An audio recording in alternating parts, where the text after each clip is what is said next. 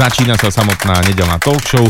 Už teda vedľa mňa sedí Matej Todt, olimpijský víťaz. Ahoj, vitaj. Ahoj, pozdravujem všetkých poslucháčov Fan Rádia. Musím úplne na začiatok e, povedať, že keď som e, ešte ako dieťa sledoval Jozefa Pribilinca pri chôdzi, tak mi to prišiel veľmi zvláštny šport a asi keď si bol mladý, tak asi aj tebe, že, že ako ti napadlo teda, že vôbec budeš v rámci atletiky chodcom. Úplne taký ten prvopočiatok. Bol si dobrý v telesnej výchove, že bol si taký, že najlepší striedy? Nie, ani zďaleka. Som nebol žiadny veľký talent ale veľmi ma bavil šport. Rád som sa hýbal, rád som športoval a dostal som sa do triedy zamerané na atletiku.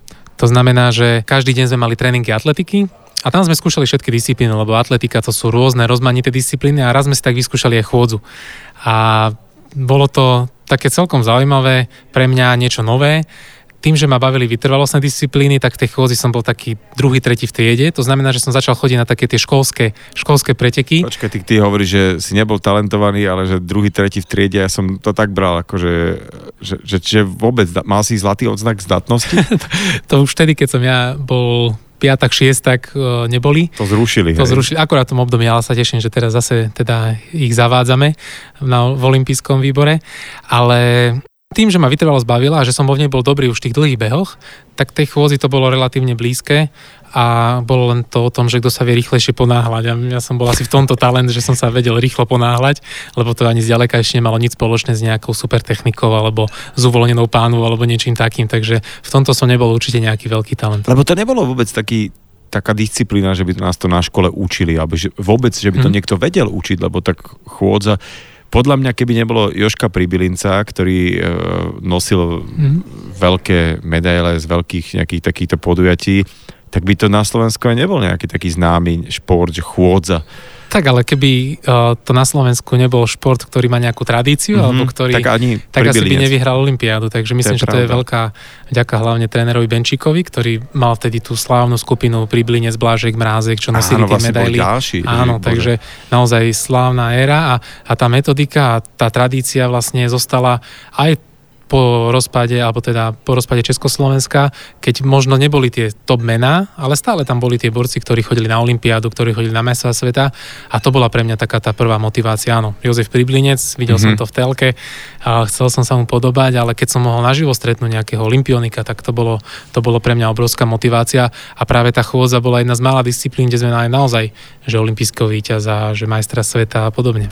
To bolo aj tvoj prípad, že uh, keď sa anketa športovec roka začala konať, tak ty si bol prvý vôbec atlet, čo to vyhral. Že vlastne fakt tá atletika na Slovensku, hoci sú skvelí mm. atleti, tak uh, tej svetovej úrovne sa nie v každej disciplíne, nejak teraz máme našťastie uh, Jana Volka. Janka Volka, ale už aj baby sú nejaké také, že prekaškarky šikovné. Áno, Ema Zapletalová a ďalší áno, kopec, áno, kopec že ja, mladých talentov. Ja verím, že, že postupne aj oni to nejak završia s nejakými medailami aj možno snáď aj na Olympiáde. Uvidíme, budeme držať palce. Ale poďme teraz späť naspäť. Ty si Nitrančan, a tam teda v Nitre bola nejaká partička, že chodcov, že boli ste taká, že jak bývajú, vieš, také, že neviem, hokejový trenčín, že chodecká Nitra?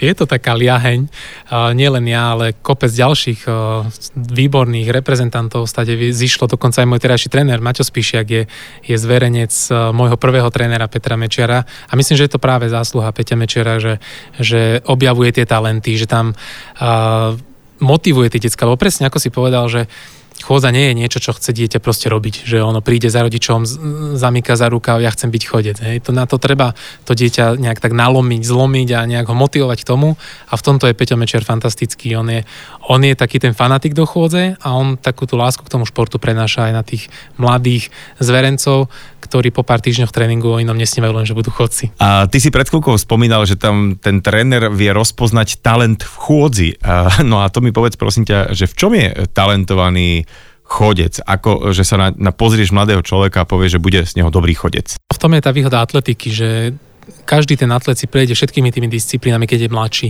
To znamená, aj tá atletika je tak vyskladaná, aj Slovenské atletické zväz sa snaží, aby tie decka sa nešpecializovali príliš skoro. To znamená, chce, aby tí mm-hmm. mladší žiaci si vyskúšali všetky disciplíny, sú také ako keby viac boje. Aj chôdza je toho súčasťou a tam už ten tréner si môže vytipovať, že aha, tak tento bez tréningu dá kilometr za pod 6 minút, dajme tomu, tak tam sa idem na to pozrieť, že čo to vlastne je.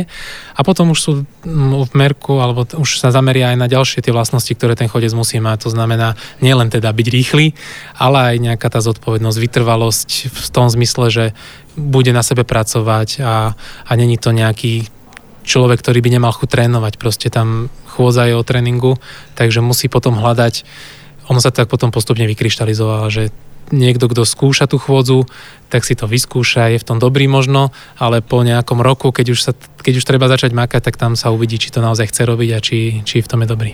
Kedy to bolo u teba, že si sa tak rozhodol, že OK, tak te, to už nie je len taký že vášnivý koníček, lebo väčšina športov sa robí popri niečom, ale zrazu, že taký ten zlom, že ok, ak sa chcem posunúť ďalej, tak už tu fakt musím ako keby makať a ro- nič nerobiť iné, ale chodiť, teda trénovať. Tak pre mňa taký ten prvý zlom bol veľmi skoro. To naozaj boli rádovo možno mesiace tréningu, kedy som si povedal, že, že toto chcem robiť uh, profesionálne. Asi po desiatich mesiacoch tréningu som sa stal majster Slovenska v žiakoch. To bolo pre mňa, že wow, niečo, čo som si nevedel ani predstaviť a, a keď som videl, už som spomínal tých olimpionikov, tak a ja som si, ja, ja by som sa raz chcel dostať do Dukly Banská Bystrica, byť profík a, a to by bolo super. A možno taký ten zlom nastal okolo tých 16, alebo ten ďalší, možno keď som mal 16-17, keď som sa dostal prvýkrát na mestrovstva sveta do 17 rokov, keď už som chodil s veľkými borcami na sústredenia, tak ja už som sa bral, aj keď som ešte študoval, aj keď som bol gymnazista, už som sa bral za jedno takého skoro poloprofíka a ja som vedel, že proste ak budem zdravý, ak budem dosť dobrý, tak ja to, toto je to, čo chcem robiť. Okrem toho, čo si mal tak akože plán B, že čím by som mohol byť, keby som nebol chodec? Ja som sa nad tým tak zamýšľal, že naozaj od tých 14, 13 som začal, 14-15 to bolo takéto ešte možno naivné športovanie, ale od 16-17 ja už som nemal nejakú alternatívu. Samozrejme rodičia ma vždy viedli k tomu, že proste vzdelanie musí mať, lebo aj keby som možno mm-hmm. úspešný športovec, tak dokonca vtedy aj, že aj keby som olimpijský víťaz, vtedy sme aj netušili, že to aj bude pravda, tak to neznamená, že ten šport ma bude živiť e, stále, že skončím so športom a není som futbalista, tenista, že, že môžem si zavesiť tenisky na klinček a nič nerobiť, že musím mať niečo, takže to vzdelanie bolo. Bolo ako keby tak trošku na mňa tlačené, že nie školu ne, nepodceň a, a pokračuj. Takže vyštudoval som žurnalistiku, aj keď to nebol nejaký plán, že ja chcem byť novinárom, ale počas toho štúdia som si uvedomil, že je to, je to výborné štúdium, ktoré rozširuje obzory, lebo tak novinár nemusí nejak vedecky študovať. Hej. Proste je to, keď človek má ten talent, keď vie, tak uh, môže byť dobrý žurnalista a skôr to štúdium len možno nejak teoreticky na to pripraví ale dalo mi veľmi veľa, rozšíril mi obzory, lebo je tam naozaj veľa zo slovenského jazyka, cudzí jazyk, plus možno tie filozofické a politologické veci. Takže naozaj taký rozhľad, takže tá škola mi pomohla a je to taká ďalšia alternatíva. Ak, ak ten šport už nebude to, čo chcem robiť priamo ani nepriamo, tak možno, že to bude niečo súvisieť s novináčinou, žurnalistikou, možno s nejakým PR alebo niečo podobné. Takto, na, ja tvrdím, že náhody neexistujú a keď sa vtedy taká tá dopingová hmla okolo teba vytvorila, tak uh, aj keď sa nakoniec samozrejme potvrdilo, že si bol negatívny, tak niekto mi tak dobre uh, povedal, že vidíš to, že to, že ten Matej vždy perfektne komunikoval s novinármi a vážil si ich prácu, chápal tú prácu, zrazu prišiel čas a oni mu to ako keby vrátili, že podržali ho aj v tých médiách ako keby tak trošku svojho kolegu. Vnímaš to aj ty takto? Presne takto to vnímam aj ja, lebo žurnalistiku som si vybral vylúčovacou metódou, niečo, čo sa dá... Chcel som študovať vysokú školu a proste som vylúčoval matematiku, telesnú a podobné, lebo toho som mal dosť, takže tak zišlo nejak na žurnalistiku, že je to štúdiu, ktoré sa dá vyštudovať a nakoniec presne to, čo si povedal, že nie je nič v živote náhoda a veľmi mi pomohla, lebo od začiatku, keď som začal športovať, aj počas tých najväčších úspechov som sa snažil mať nielen s novinármi, ale aj celkovo s ľuďmi také čo najprirodzenejšie, najautentickejšie a aj také dobré vzťahy. Že neodmietol som žiadny rozhovor nikdy. Keď niekto tak ma preto po... si tu, hej. Áno, akože... ne... ja tak, som presne. si tak špeciálne trošku pripadal, ale tak dobre, no. Takže takto to... Uh, keď som mal ten úspech, tak som sa ho snažil podeliť s ľuďmi, so všetkými oň a keď prišli tie trampoty a zlé obdobie, tak tí ľudia mi to ako keby tak nejak úplne prirodzene vrátili. A súhlasím s tým, že veľmi dôležití boli práve novinári, žurnalisti, ktorí uh, mohli ma rozniesť po novinách a tým pádom aj tá verejná mienka by nebola tak na mojej strane. Ja si uvedomujem, že nie každého môžem presvedčiť, aj keby uh, neviem, čo ukážem, ale 95% ľudí asi mi verilo, aj vďaka tomu, že tí novinári naozaj objektívne a e, z môjho pohľadu dávali tie informácie von, že to nebolo nejaký hate, stál, hate na hate a tým pádom som to aj najťažšie obdobie, ktorého som sa veľmi bál, že ako to ľudia budú vnímať, zvládol v podstate bez nejakých problémov. Určite je tam nejaká tá možno škvrnka, niektorí to budú vyťahovať možno aj o 20 rokov, ale ja mám svedomie čisté, ja som naozaj v tom bol úplne nevinne a som veľmi rád, že aj vďaka tej kvázi spolupráci, vďaka tým dobrým vzťahom aj väčšina ľudí na Slovensku to tak vníma.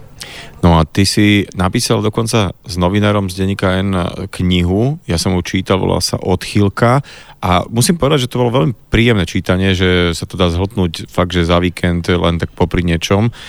A tá kniha, to mi prišlo v nejakom úvode také zvláštne, že ty si hovoril, že ty vlastne budeš písať možno raz knihu, ak teraz skončíš e, svoju športovú kariéru, ale zrazu si zistil, že možno teraz je ten čas, aj keď si teda ešte neplánoval. No začalo to úplne tak e, z nenazdajky, lebo naozaj som ešte prežíval to obdobie, to ešte nebolo uzavreté, keď ma oslovil Mišo Červený a, a denní gen, že ten príbeh je veľmi zaujímavý a že chceli by to dať teda do knihy a ja hovorím, že ja som presne plánoval až potom a teraz ešte na to není čas, ale tedy som bol už tak nalomený a tak som mal toho v sebe toľko, že sme sa dohodli, že keď to dobre dopadne, a tedy človek všetko slúbi, hej, keď to dobre dopadne, pôjdem tam, keď to dobre dopadne, spravím toto, tak tedy som to aj im povedal, že keď to dobre dopadne, tak sa do toho pustíme.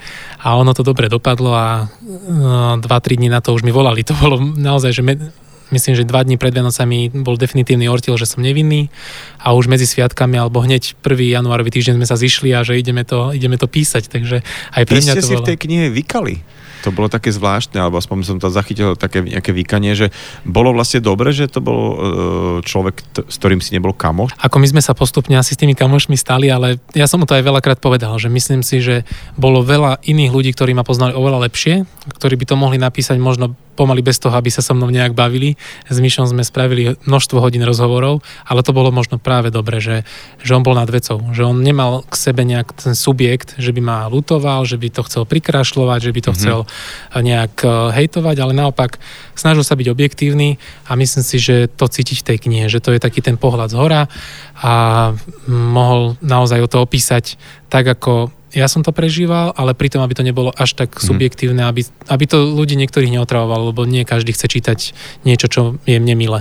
Už sa vieš vžiť do kože niekoho, koho obvinili z dopingu a skončil a možno sa v skutočnosti ani neprevinil, že uh, aj sám máš nejak taký, také úvahy, že tento systém nie je úplne bezchybný? Presne tak, ako neplatí to len v dopingu, ale to asi je v živote. Škatulkovať ľudí a odsudzovať hneď nie je asi úplne najlepšia ľudská vlastnosť a, a mňa aj ten môj prípad priamo v tom dopingovom systéme naučil, že, že keď niekto dostane 4 roky za porušenie dopingových pravidel, to neznamená, že je dopingový hriešnik, lebo aj mne sa to mohlo stať. My sme to vysvetlili, ja som si 100% istý, že som nič uh, zle neurobil, nič zakázané, že som v podstate dodržiaval všetky pravidlá, aj napriek tomu sa mohlo stať, že by som bol naozaj potrestaný, že som mohol dostať 4 roky zákaz činnosti, odobrať zlatú medailu a len vďaka tomu, že sme to vysvetlili naozaj nepriestrelne, vďaka tomu, že som mal dobrých ľudí okolo seba, že som mal aj prostriedky na tú obhajobu, tak sa nám to podarilo vysvetliť. Ale kvázi ten elementárny základ, že ja som nič zle neurobil,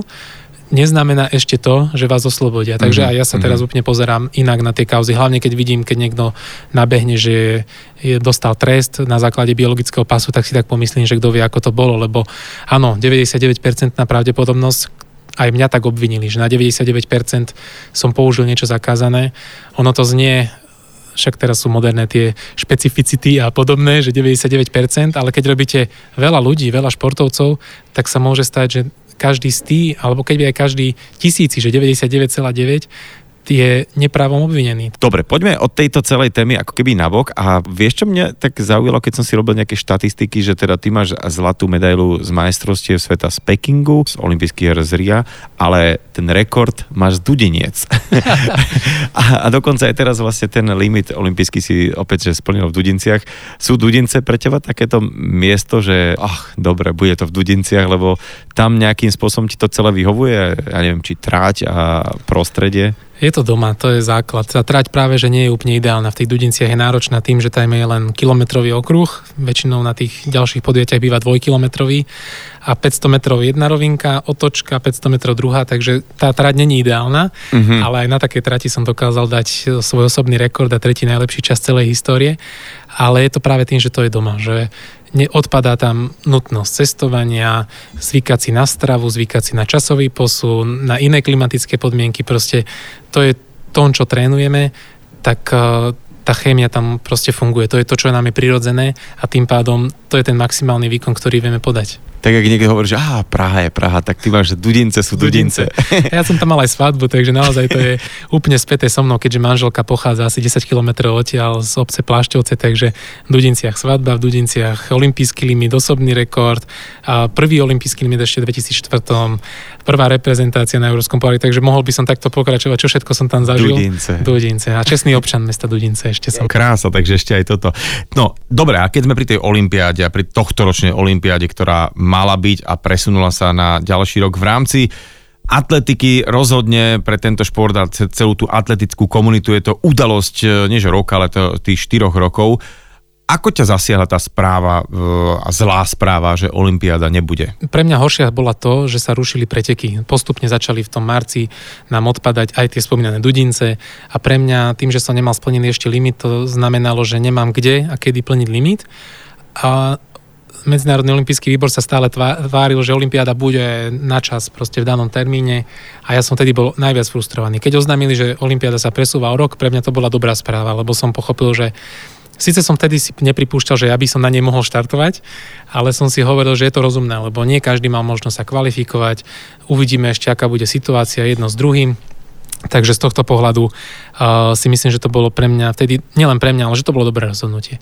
A vtedy potom začal ten taký ten aj mo, u mňa vnútorný boj, ale aj taká tá zase obrovská podpora zvonka, keď uh, mi ľudia uh, začali hovoriť, že neblázni, nekončí so športom, však uh, je to v podstate len rok, čo je to rok z tej kariéry, uh, že ešte zabojuj, nech sa rozlučíš na Olympiáde. A ja som vtedy uvažoval, že dobre, ale ja som do tej sezóny 2020 išiel naozaj s tou poslednou gulkou, že som si povedal, že ja do toho idem dať všetko, že idem na na tie sústredenia, ešte viac sústredení, budem tam makať, spravil som najviac kilometrov, aké som kedy spravil a teraz mi niekto povedal, že...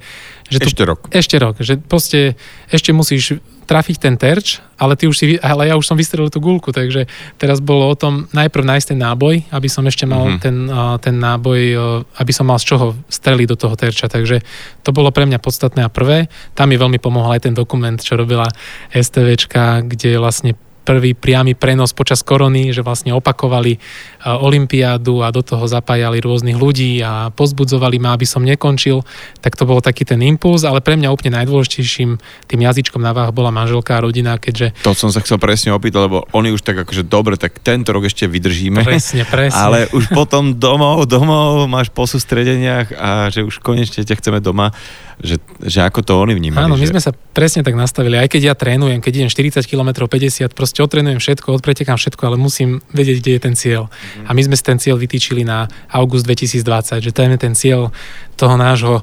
x-ročného účinkovania športo, v tom top športe a už sa tešíme, keď skončíš, nebudeš musieť chodiť na sústredenia, budeš ten náš otec, manžel na plný úvezok doma stále a všetci sme sa na to tešili, naozaj na tie úplne bežné starosti a radosti. Prečo máš teraz prekrížené prsty? Akože? ešte, že to není kamera, že? Hey, hey, hey. A, no, je to... Takže si, si si vydýchol, že ešte rok môžem chodiť kdekade. Nie, mňa to naozaj dosť... To bolo pre mňa asi najpodstatnejšie, lebo áno, to telo už dostáva zabrať, už cítim, že že asi každý ten kilometr dáva tomu zabrať, tomu svalstvu aj všetkému, ale predsa dá sa to ešte rok vydržať. Hej, či už športujem 25 rokov, 26, to už taký rozdiel nie je, ale, ale práve ten môj slub tým mojim babám a manželke, že toto je posledná sezóna a ja už ďalšiu zimu nepôjdem na žiadne, na žiadne sústredenie, že budeme spolu doma, tak teraz ho mám porušiť. Tak to, to teraz mňa, budeš ináč. To mňa najviac zaťaží. Áno, tak zase pán Božko je mudrý, on to vymyslel inak, že môžem aj športovať a aj budem doma. Táto olimpiáda, ktorá mala byť tento rok a presúva sa na budúci rok, tak bude tvoja posledná nielen kvôli tomu, že potom chceš skončiť s takým tým aktívnym pretekaním, ale aj kvôli tomu, že tá tvoja disciplína 50 km chôdze sa vlastne ruší a rovnako ako sa uh, zrušila ten dvojkajak v čom máme teda Hochschonerovcov, Škantarovcov, Zlatých. A mne ten dôvod príde tak trošku bizarný, že je to kvôli tomu, aby ten pomer v disciplínach uh, genderovo bol vyrovnaný, že keď to nerobia ženy, tak to nebudú robiť ani muži.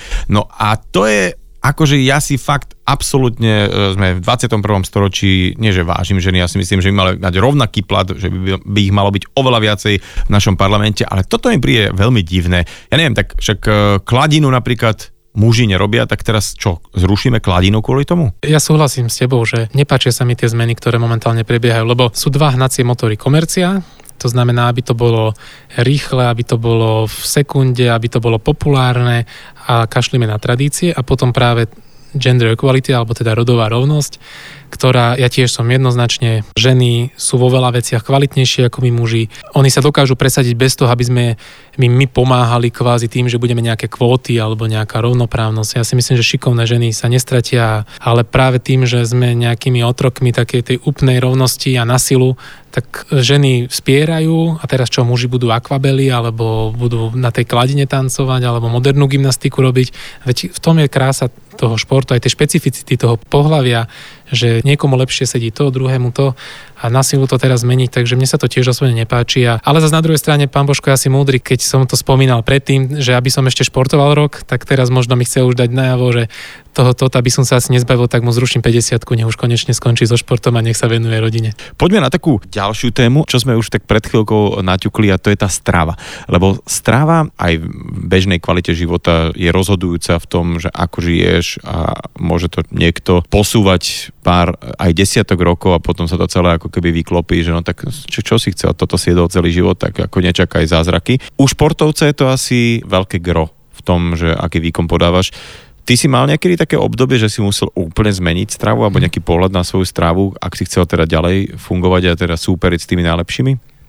Neviem, či som musel, ale chcel som, lebo um, ja keď som začal spoluprácu s môjim terajším trénerom Maťom v 2013-14 na, pre, na prelome tých rokov, tak uh, som už bol v tej širšej svetovej špičke, bol som 5. na Olympiáde, 5. na svete, ale my keď sme išli do tej spolupráce, tak sme chceli ísť vyššie.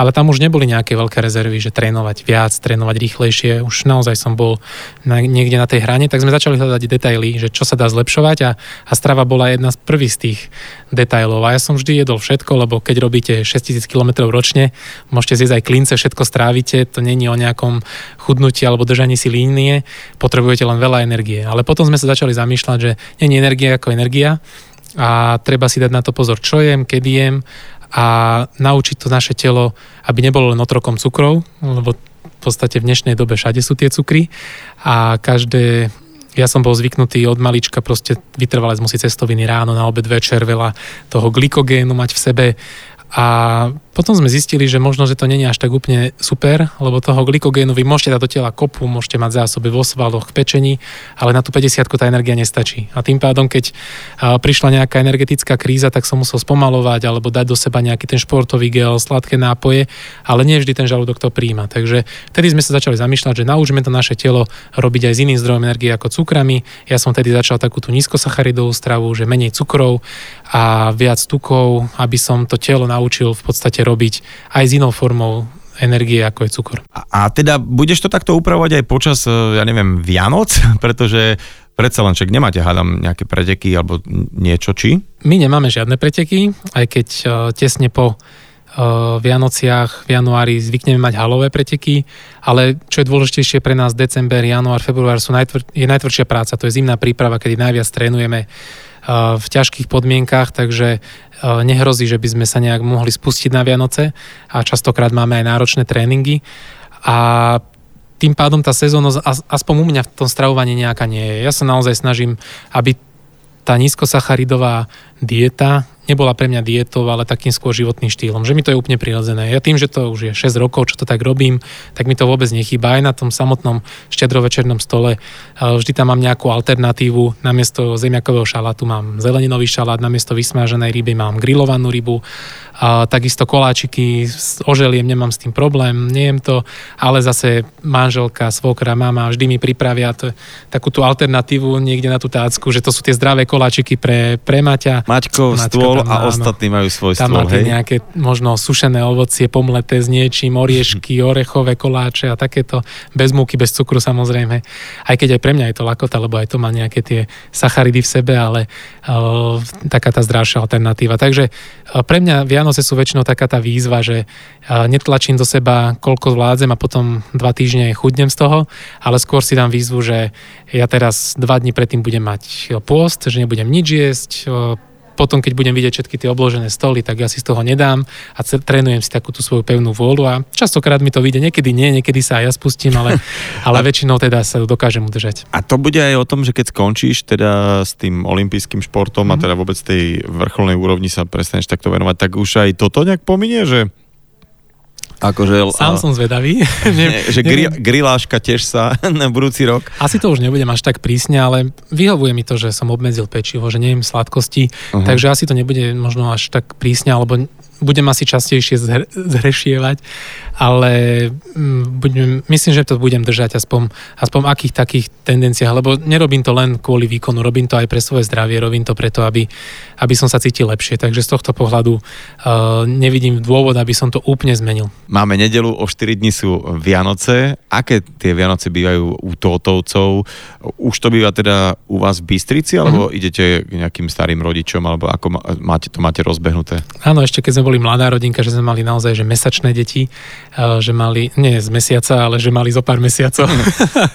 tak, tak vtedy sme si dali tak na preskáčku, že raz, boli sme prvé Vianoce u svokrovcov ako mladá rodinka, potom u mojich rodičov a potom sme si už povedali, že ideme teda vlastnou cestou a zostali sme doma v Bystrici, takže už to je asi 10 rokov, 10. Vianoce, čo budeme sami v Bystrici, ale následne potom ideme prvý sviatok Vianočný s svokrovcom, druhý sviatok Vianočným mojim rodičom, uvidíme, čo korona nám prinesie a či to tento rok nebudeme musieť oželieť, ale to je také, tá naša tradič, tie naše tradičné Vianoce je Tour de Slovakia a máme troje Vianoc. Totovský Ježiško už je pripravený? Áno, Totovský Ježiško už je. Už to máme jednoduchšie tým, že decka sú už staršie, 13, 11, tak už nemusíme sa, hey, ten herecké výkony už nemusíme podávať, ale ja rád na to spomínam. Ale ešte schovávate darčeky, že je Schováme tak, ešte, hej, aspoň niekto je prekvapenie. To je, to je na tom najkrajšie. Už aj oni pripravujú A kedy darčeky. máte darčeky? Po večeri? Alebo ešte... Áno, po večeri. po večeri. My ideme večera trošku skôr, keď mm-hmm. sa mhm. zotmie, to znamená okolo 4. decembri, našťastie sú krátke dni. Čiže tým pádom aj pôst cez deň býva? Taký, že zlaté prasa, všetko? Hej. Býva, býva. A tým, že ideme skôr obedovať, že, alebo večera, teda tú štedrú večeru, tak mne to už bolo málo. Tým, že som zvyknutý naozaj, tá nízkosacharidová dieta je v tom výhodná, že človek není tak odkázaný na to jedlo, že není až tak často hladný a tým pádom mi to bolo málo, tak som si to predložil, že ešte aj 23. mám post, takže dvojdňový. A do tohto celého zaťahuješ aj e, svoju rodinu? Nie, ale motivoval som ich hlavne v tom, že napríklad aj decka sa snažili ten e, štedrý deň vydržať, alebo dajme tomu len ovocie si dať, alebo niečo ľahké, že nemať ten obed, aby, aby im chutila večera. A aj podľa mňa aj ten vplyv na tú stravu je taký, že uvedomujú si aspoň, že tie sladkosti nemusia prášiť po každom jedle, že nemusia uh, stále len hranolky a nemusia len McDonald a pizzu, ale že strava je rozmanitá, že je tam aj zelenina, sú tam aj ryby a som rád, že, že majú radi aj takéto jedla, tie zdravšie a samozrejme k deťom patrí asi aj to, že majú radi hranolky, takže určite im to zase neberieme od úst, ale všetko sa snažíme tak zmierou. A teda poďme už také tie technikálie vianočné. Stromček už stojí, alebo, lebo niekto naozaj stavia ráno na štedrý deň. My sme takí, že nie je zase veľmi predčasne, aj keď tento rok bol špecifický, že sme ho postavili. Podľa mňa už, všetci sme postavili už dávno. Už tretiu adventnú nedelu, hey, väčšinou tak štvrtú zvykneme. No, to už tak bolo, že už, už, sme sa tešili, nech sú tie Vianoce. Tak, že... už ich privoláme. A to, to vlastne máme tým pádom vybavené, takže ten štedrý deň je taký skôr pohodovejší. Ja si ešte idem zašportovať ráno, väčšinou, keď ešte deti spia, tak skôr, aby som už potom mohol sa venovať im, mm-hmm. pomáhať v kuchyni. Ale to poznám veľa ľudí, ktorí chodia no že štedrý deň a dajú si taký, keď nie športový, tak fakt, že vychádzku a že to mm-hmm. majú to v, v rámci tradície, že, tak, že to jedlo sa dá dnes pripraviť veľmi rýchlo Jasne. a však väčšina, okrem toho, okrem tej rybie šalátu, že, ktorá sa robí na poslednú chvíľu, ale všetko ostatné už je, takže také prechádzky, alebo dokonca ja si pamätám, že pred 100 tisíc rokmi sme boli na Vianoce uh, s Jankom Kuricom si zahrať golf. Bolo, že 13 stupňov, alebo nejakých fakt, že 11 stupňov a boli sme v Heimburgu. To sa ešte chodilo bez testov hore dole tuto. No, takže že bolo to aj takéto, takže ty si chodíš trošku čo, zachodiť? Áno, idem si zachodiť alebo zabehať s kamošmi, že nie, nevolám to ani, že tréning, idem si zašportovať, ja neviem, 80 kilometrov pre ten dobrý pocit, že som niečo spravil aj v ten deň a presne niekedy, keď je pekné počasie, tak vytiahnem ešte okolo okolo obeda decka, že ideme sa prejsť so psíkom, alebo, alebo nech sa aj oni idú vyvetrať, mm-hmm. že ich pošleme s manželkou, že chodte a my ešte môžeme doladiť nejaké veci. Takže ten pohyb, aby Tedy sa ten Ježiško môže výjsť zo skrine, hej, napríklad. Presne, no. Ako my sme povymýšľali hocičo, aby sme, aby sme to držali čo najdlhšie. To, tomu ver. Zvládli sme to celkom dlho a neviem, či tak možno 10-8 rokov mali decka, keď, keď prvýkrát teda pochopili, že to asi není. Ale aj vtedy som im vysvetloval, že, že my sme vás vlastne neklamali, lebo to, ďaká tomu Ježiškovi, ďaká tomu, že v neho veríme, tak máme možno tú možnosť vám kúpiť ten darček a že on nám v tom pomáha takto, takže tak prenesenie metaforicky. No a teraz počúvaj, že keď si hovoril, že s kamarátmi si ideš zabehať, že vrátim sa k Vianociam, ale aké sú také tie tvoje športy, že uh, Vieš, že tenista si sem mm-hmm. tam ide na, na bicykel, akože už má plné zuby tenisu, alebo proste fakt si ide trošku aj oddychnúť. Pri akom športe ty si tak akože zrelaxuješ, zašportuješ? Ja si rád idem zaližovať. Napríklad tým, že sme v Bystrici, máme okay, blízko lyže. kopce, uh-huh. aj keď uh, veľmi jemne. Mám rád lyžovanie, ale tak tým, že je to relatívne nebezpečné na nohy uh-huh. a už som spomínal, že tá zimná príprava je pre nás dôležitá, nemôžem si dovoliť zranenie, tak skôr tak s deckami, že jemnejšie svahy, ľahšie, ale je to pre nás dobrý relax, takže lyže určite áno. Rád si zahrám aj futbal, ale to, to naozaj už možno tak na jeseň, keď sme po sezóne. Hm. A takisto florbal, ako decko som hrával, hokejbal veľmi rád, takže každý šport má niečo do seba asi by som nenašiel šport, ktorý by som si nešiel rád zahrať, ale napríklad golf som nikdy nehral až na pár odpalov. Poďme teda k Vianociam a také nejaké uh, anketové otázky. Máte stromček umelý alebo živý? Máme umelý, aj keď ja som tak bol od, od malička naučený, že sme mali umelý a asi takéto environmentálne srdiečko sa tak ozýva a ten živý stromček, aj keď ho treba vytnúť, tak možno, že je menšia záťaž, ale zase sme zodpovední v tom, že nemáme nejak často nový umelý. Mali sme ten predchádzajúci asi 13 rokov. Okay. Takže ono sa tak mysl... hovorí, že keď, keď ho máš aspoň 5 a viac mm-hmm. rokov, že sa to nejak zrovná niekde. Dobre, tak som rád, že, tak si rád. že aspoň takto.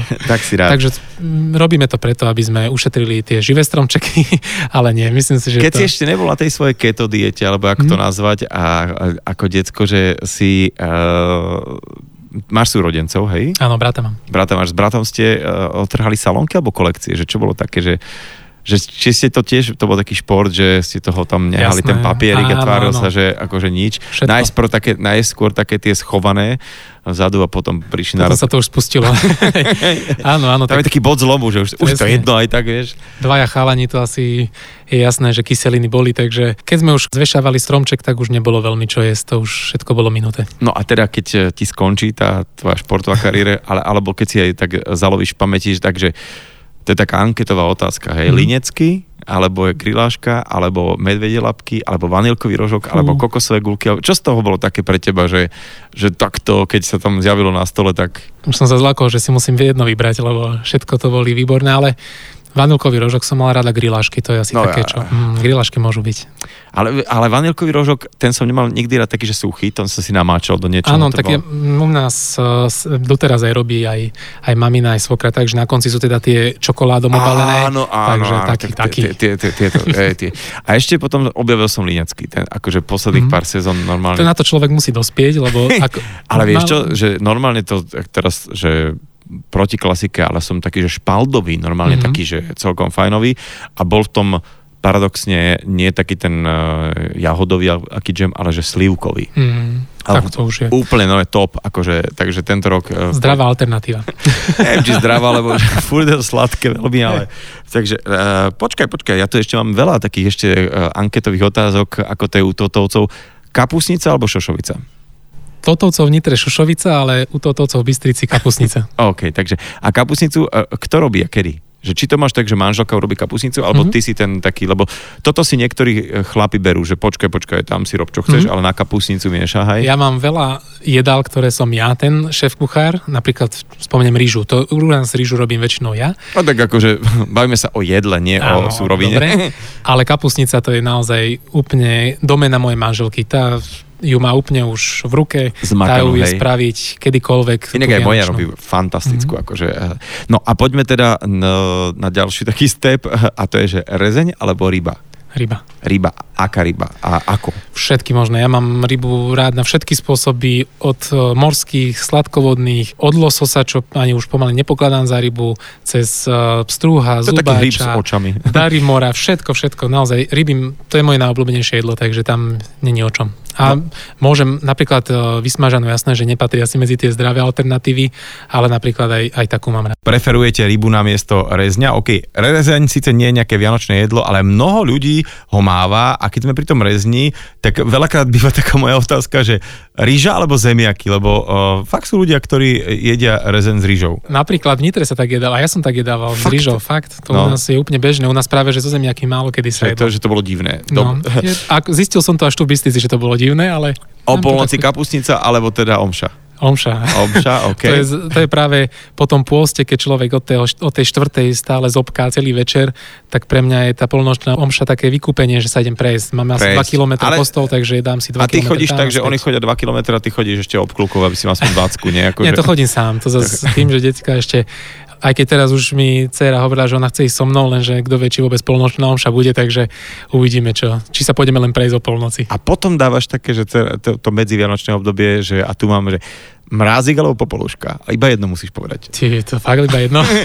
ja viem, ale také, že predsa len, že čo je také, že čo je, že, čo je viacej? Možno mňa mrázik, ale keďže mám doma tri baby, dve cery a manželku, tak popoluška. Dobre, a je také, že eh, daj nejaký taký tvoj film, že ktorý fakt, že na Vianoce musíš mať. Lebo ja mám takto, že s tebou budem baví sviet. To, to mám aj ja, ale pre... mne už to začína liesť na nervy. Neviem prečo, už to asi, už, ale to si môžem, akože môžem si to pozrieť stále, ale už by som to mm-hmm. neoznačil za ten, že top. Niekedy keď ešte čo pred... by si dal? Čo by si dal ako top? Fú, asi práve tie popoluška a mrázik patrí tak najviac k tomu. To je ja, taký... ja to zbehnem vždycky ešte, po, ešte Perimbaba musí byť niekedy, ano. to je jasné. Škôr mala byť dvojka teraz premiéra, ale kvôli korone sa to posúva na neviem kedy, takže počkáme si na dvojku, že aká bude. A vieš čo, vraj, že budeme prekvapení, že to nie, nie, je to tak, že... Ja sa toho obávam, že a ja sa to bojím, hej, ale... tú, tú jednotku, ale, ale tak nejak, že, že dobre, dáme tomu šancu. A teraz, pozor, sám doma dva, alebo sám doma, tá klasika prvá, alebo teda v New Yorku. Dobre, tak dajme klasiku. Sme, na tradície, takže dajme jednotka, jednotku. Jednotka, dobre, dobre. No a teda uh, Vianočný kvíz máme za sebou, akože dopadol si tak, že asi máme veľmi podobné Vianoce, ale vlastne asi všetci na Slovensku asi máme podobné tak trošku Vianoce. Ešte uh, ja som počul o tebe, kde si dávno, že ty si mal takú prezivku, o ktorej si dlho nevedel a, a ja si už nepamätám, to bolo nejak... Hybrid. Hybrid, áno, áno, hybrid. A prečo hybrid? A teda ešte aj, že, že ako, či to áno, s tým to, niečo súviselo? sa vie, že taká, taká príhoda. Uh, fakt som o tom nevedel, že ma tak volali. Bolo to preto, že mal Kto som... ťa tak volal a kedy? Väčšinou no, tréner so staršími kolegovcami alebo tými kamošmi, 16-roční, ja som mal tedy 14. Už v tomto veku, aha, OK, OK. Áno, to som bol fakt, že v začiatkoch, ale po pár mesiacoch tréningu som vládal s nimi všetky ťažké tréningy. Uh, v podstate nechápali aj tí starí mazáci, už profíci, že ako môžem trénovať také dávky, ale ja som to zvládal. Ja, že preto ťa volajú Áno, hybrid. a že okay. on proste, že to, to je, je hybrid. To je hybrid niečím sklonovaný, alebo neviem, ako to vzniklo, to, toto, čo tu chodí vedľa nás. Ale ja som o tom nevedel, to bola fakt taká, že nie, mňa tak neoslovovali, proste len tak možno poza chrbát. No a potom vlastne moja krstná robila s morkami, robila vo firme tam pri Nitre a bola na služobke v Kanade, kde mali nejakú vyšlachtenú odrodu hybrid a doniesla mi čiapku hybrid s veľkým nápisom biela krásna čiapka a nič iné len hybrid. A mne sa to páčilo, biela čiapka, to je dobré v teple, aby nám nesvietilo slnko, tak som to doniesol na tréning. A ako som prišiel, veľký rehot, ja som tak tých 14-ročný chlapec taký zahambený, že čo sa mi smejete. A potom to tak teda mi vysvetlili, že prečo, čo je to ten hybrid. A funguje doteraz?